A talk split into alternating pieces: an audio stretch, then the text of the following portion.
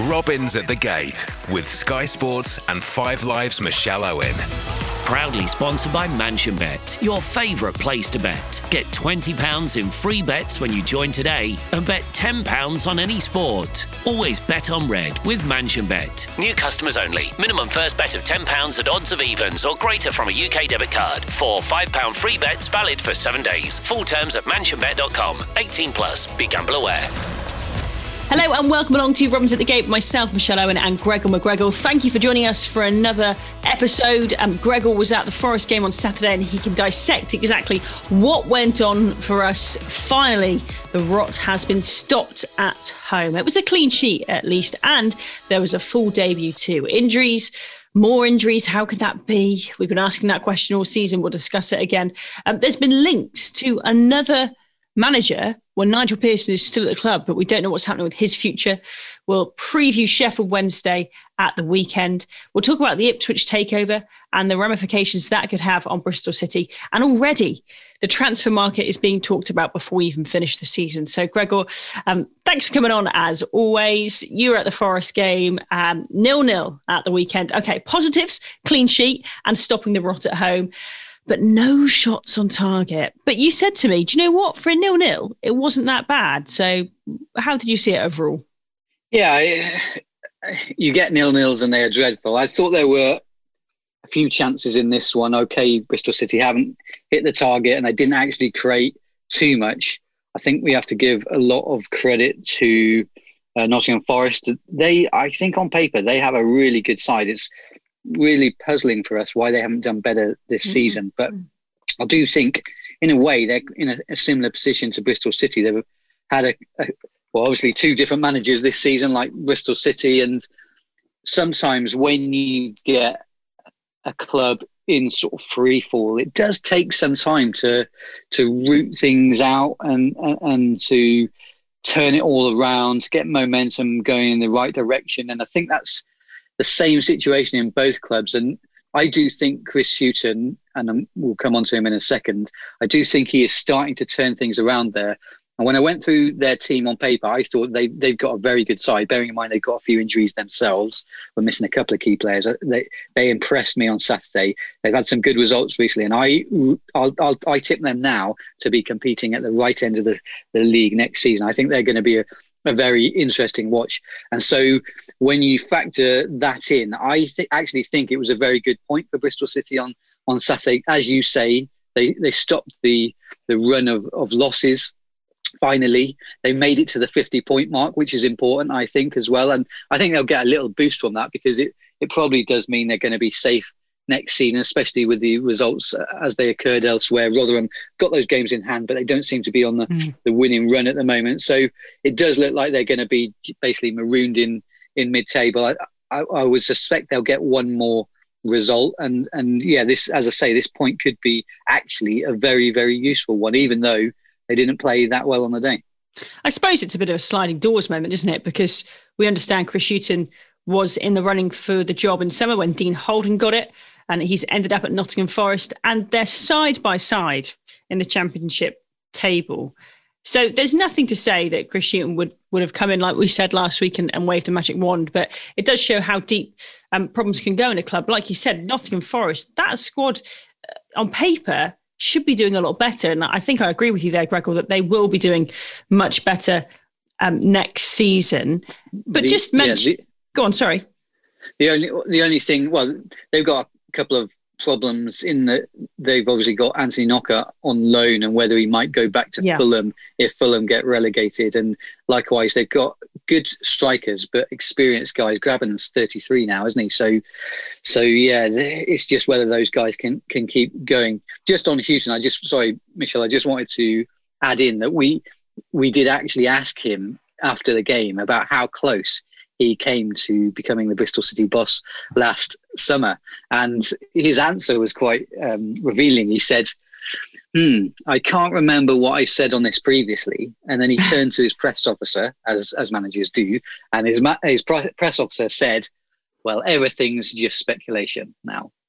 Right. So then he laughed, and, and unfortunately, unfortunately, we all moved on after that point. So yeah, basically, we understand he had an interview last summer. He was he was in contention, and obviously the club went with Dean Holden instead, mm. and decided to to to to stick with their trusted template of bringing through youth players and just adding in some older players. And yeah, just just on the game, I just wanted to add that from what you said earlier that it was a clean sheet, and that is three in the last six games, which is um, a big positive for Bristol City, and and they're and maybe yes, some indication of the work that Nigel Pearson is doing. They're maybe a little bit harder to beat at the moment, hmm. but on the other hand, it's only one goal in the last eight home games, which oh, is so bad, yeah, so yeah, bad. I mean, that's not good enough under anyone. But they didn't even have a shot on target, Gregor. I mean, they. Mm.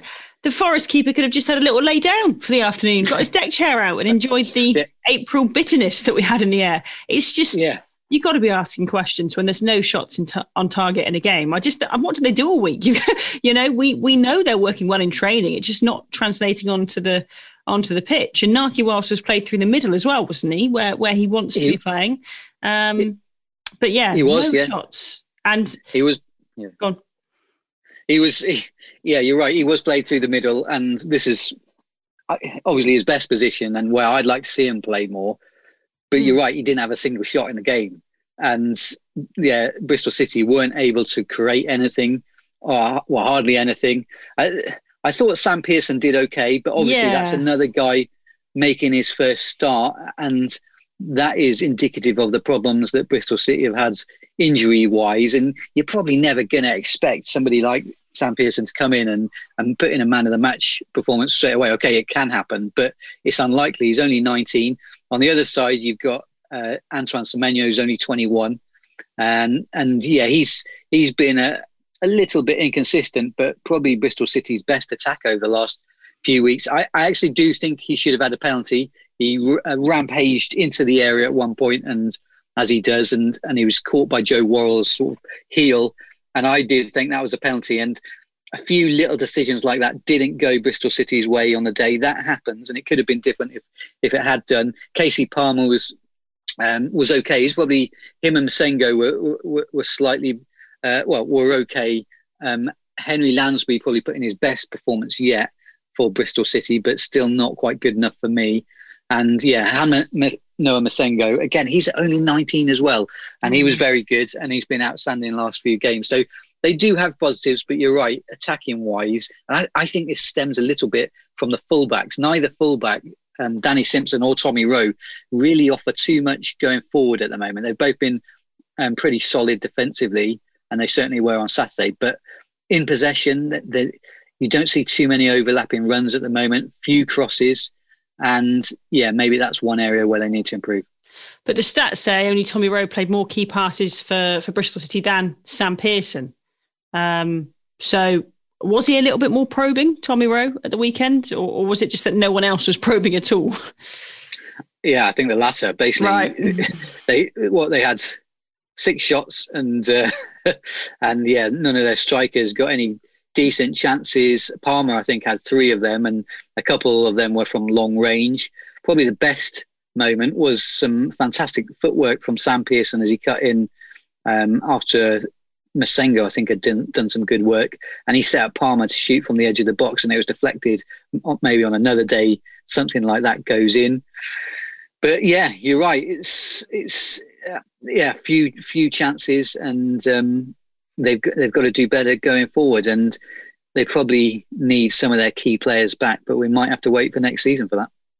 Such is the um, picture of of injuries that Alex Scott, who's 17, was on the bench, okay, as you know.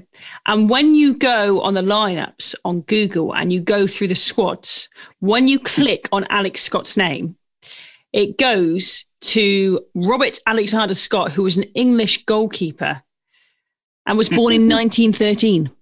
so yeah, um, 107. Yeah, yeah, not bad for 107. Um, yeah. yeah. So I know Alex Scott um, making the squad at the weekend. Well done to well done to him.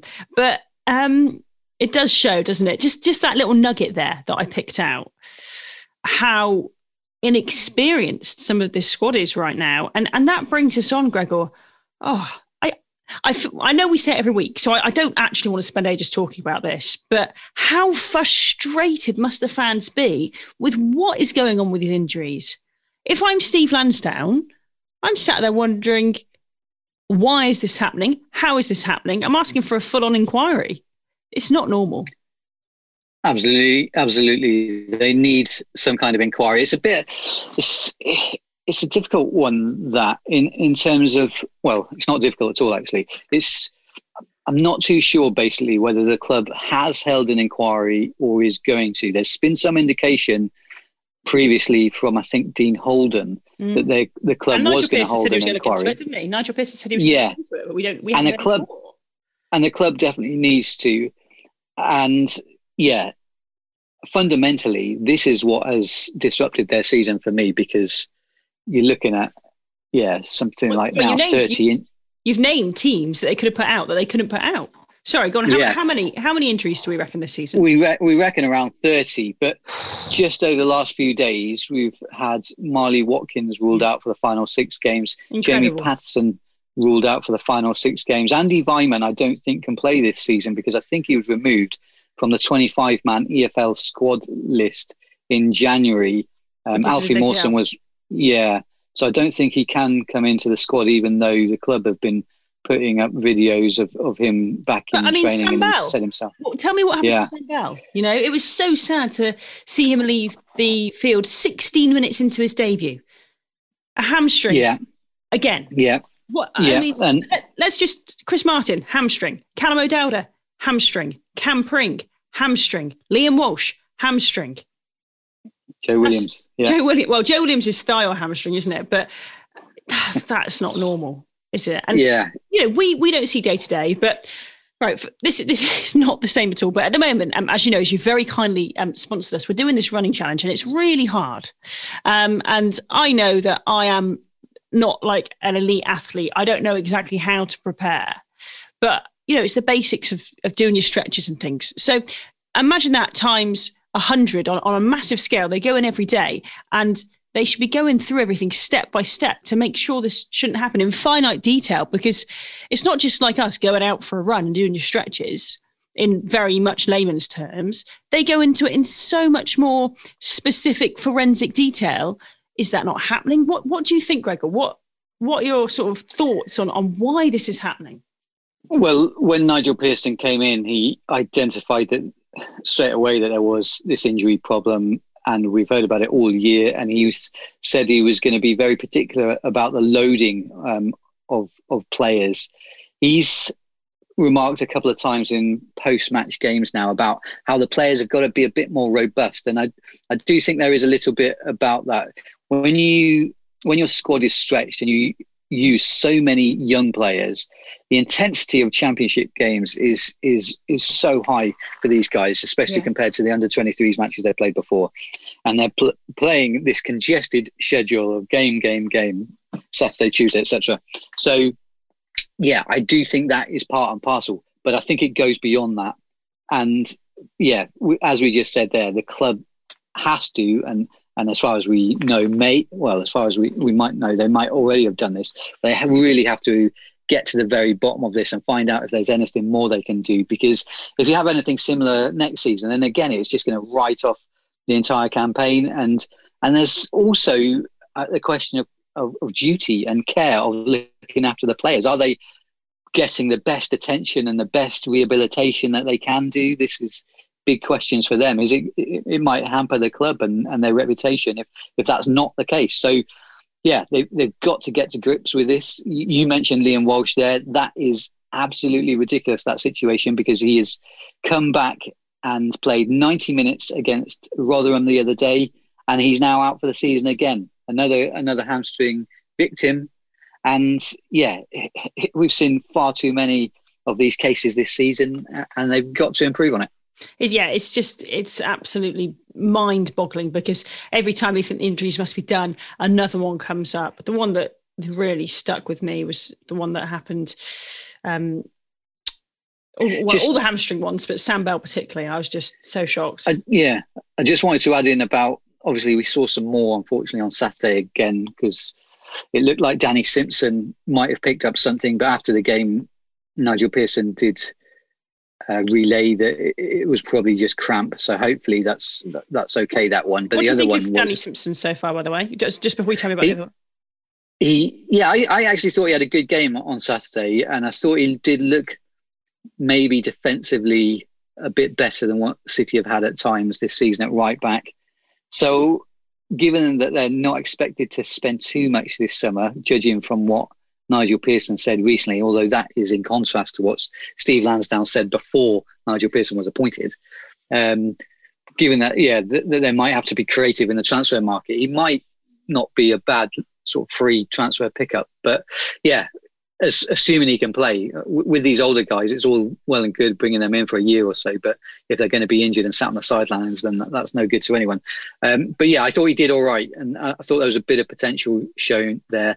The only the other injury I was going to just mention quickly yeah. was Antoine Semenyo right at the end of the game had a really awkward fall, and this kind of ties into my point about the younger players and what Nigel Pearson said about players being more robust.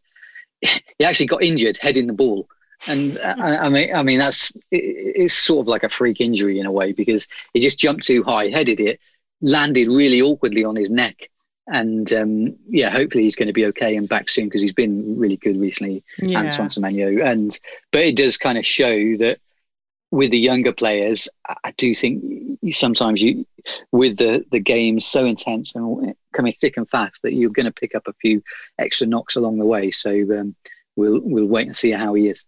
Yeah, and, and you know those injuries do happen. It's more the muscular ones which are are just bizarre. What's been um, a little odd this week is the links of Mark Robins to Bristol City. Uh, just rumours, any substance in them, Gregor? Nigel Pearson's still in charge for now, but nothing decided be- before and beyond the end of the season. Uh, well, I think it's a very interesting link because Mark Robins has got a lot of admirers within the hierarchy at Bristol City. He was on loan towards the end of his career at Ashton Gate, and he was very popular when he came down to BS3. And from that, and also his work as a manager, he has had um, he has he's gained attention um, with the top brass at Bristol City. He was very close to being appointed previously. I think he was heavily in the running when Derek McInnes got the job and he was considered when Sean O'Driscoll came in as well, and and also he was in contention when Lee Johnson left, and and he was one of the guys they considered last summer before they ultimately interviewed some people like Paul Cook. Uh, and uh, and Chris Hughton and Dean Holden eventually got the job. So, yes, I think that's a very interesting line that's come out. We don't know for certain at the moment whether there is anything concrete in that one. We, will do some digging and see what we can find. But I do wonder, and this is just me speculating, is is whether Bristol City are currently weighing up whether to give Nigel Pearson a long term deal. And our understanding is that Pearson is very, he wants the job and he, he wants to build Bristol City to try and compete for promotion, but he believes, and he's he's gone on record as saying this. He's he wants sort of um, two to three years, sort of five, four or five transfer windows to get a squad in place to do that, and that's how he sees uh, the club progressing to that point. And maybe the Lansdown family are weighing up whether that's the right way to go. And I would suggest that coupled into that is that Pearson will want more control in terms of he'll want to bring in his own staff and, and people behind the scenes. So in effect, you've got to decide whether to back Pearson for the longer term and uh, rip up the, the, maybe rip up is a bit strong, but change the template that they've been working to. Yeah, we've said that, haven't we? We we, we think they might need to do yeah. that. Yeah, they, they they probably won't play so many younger players. We've said previously when they brought in well, I think we discussed Opi Edwards leaving recently, um, a young player who was due to start against Luton, but he was let go. And our understanding is because Nigel Pearson wants two experienced fullbacks on either side, and that's hence why he's got Danny Simpson in there. And yeah, it means there might be fewer chances for academy products. Not not necessarily. There might be a few still that break through.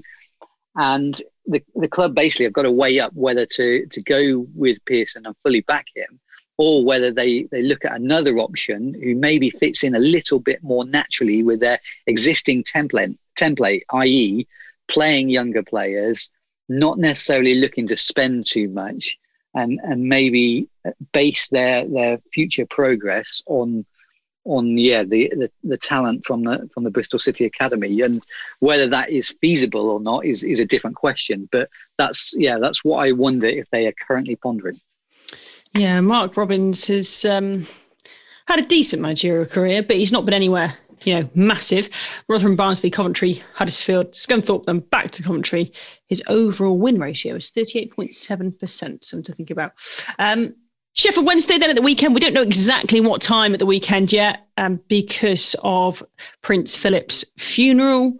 Uh, the Duke of Edinburgh's funeral will be at 3 p.m. and the EFL are rescheduling fixtures so they are not played then. So Sheffield Wednesday, Gregor, uh, languishing second from bottom at the moment.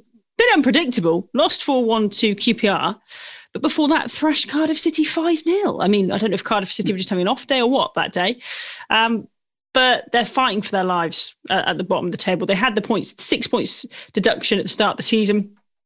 But at the moment, they played the same games as Coventry and they're seven points behind. Darren Moore's gone in there and he, he's done an all right job, to be fair. But it's a long way back for them, isn't it? Yeah, he, he was missing, wasn't he, from the sidelines, I think, for the Yeah, Cardiff he's had COVID. game. So um, he's been self isolating.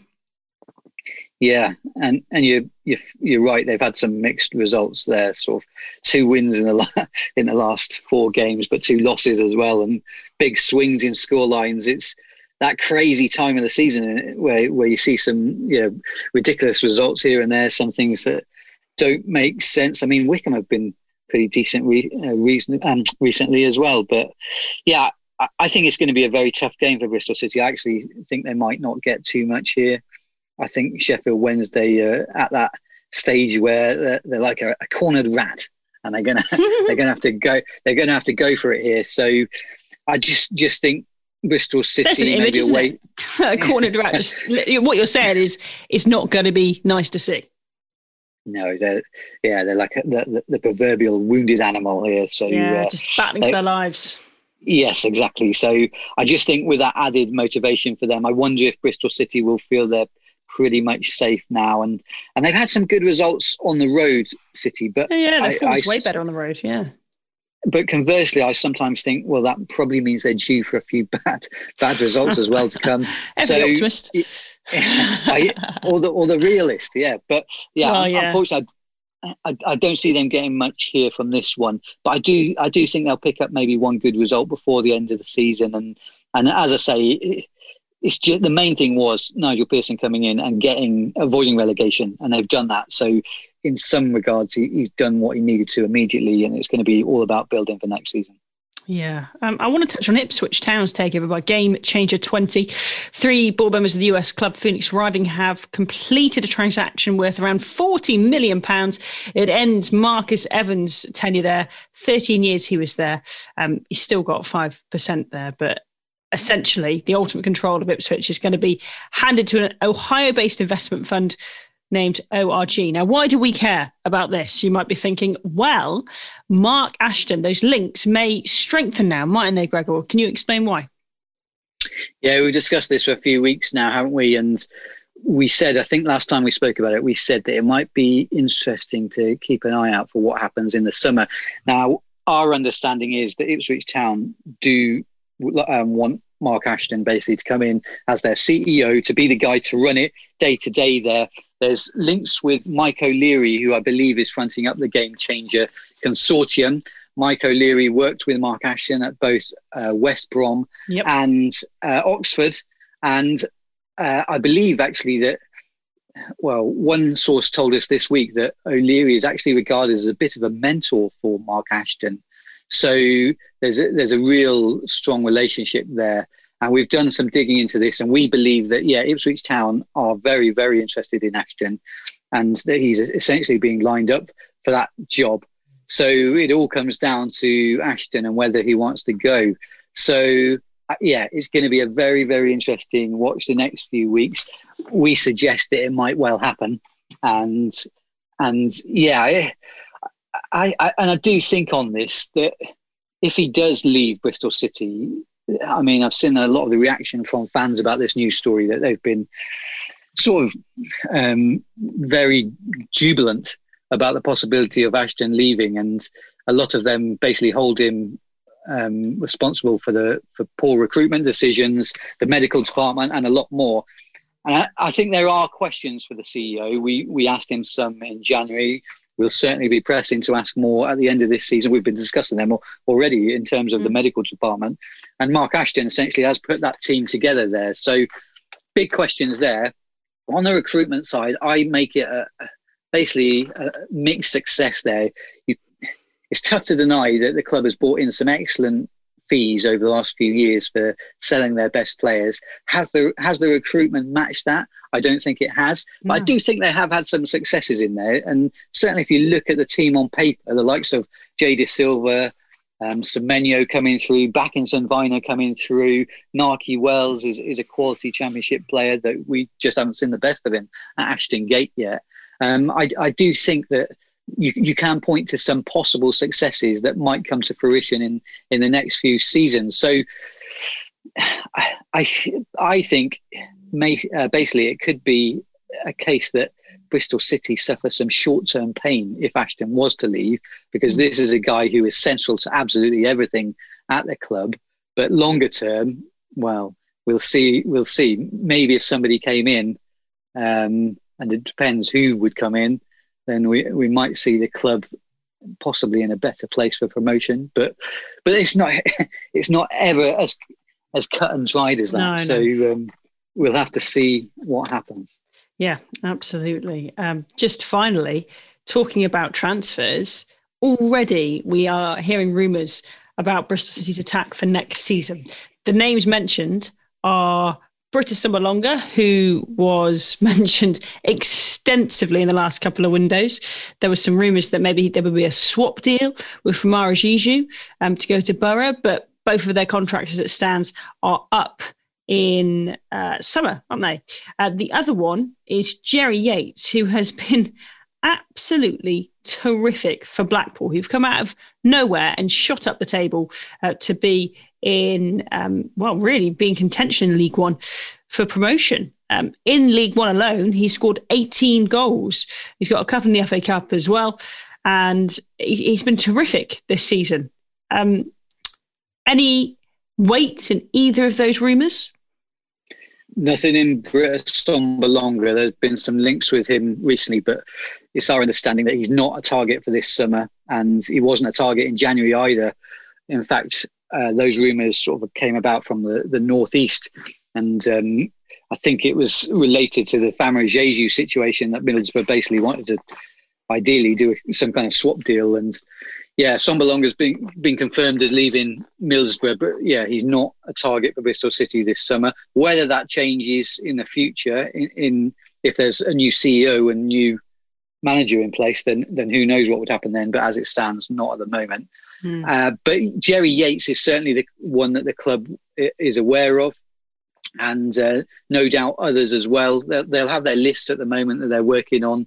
Um, I'm sure they'll be watching him also the likes of Luke uh, Jephcott as well and other strikers doing well this season. And they're going to need somebody. If, if Famara Diédhiou, well, you probably got to expect him to be on his way in the summer now that given that he hasn't signed a new deal. Um, we we know that he has got offers already from elsewhere. So, yeah, we it does look like he's on his way, and they'll they'll need another sort of tall, powerful number nine type striker. So they'll be looking out for other players who fit into that mould. And yeah, Jerry Yates is, is one they're watching, but there's nothing concrete there at the moment. Okay, yeah, he's worth watching, I would say, as well, uh, based on the season at least. And then it's on to Wycombe, and then the following weekend, Luton on the Sunday, the day of the League Cup final, actually.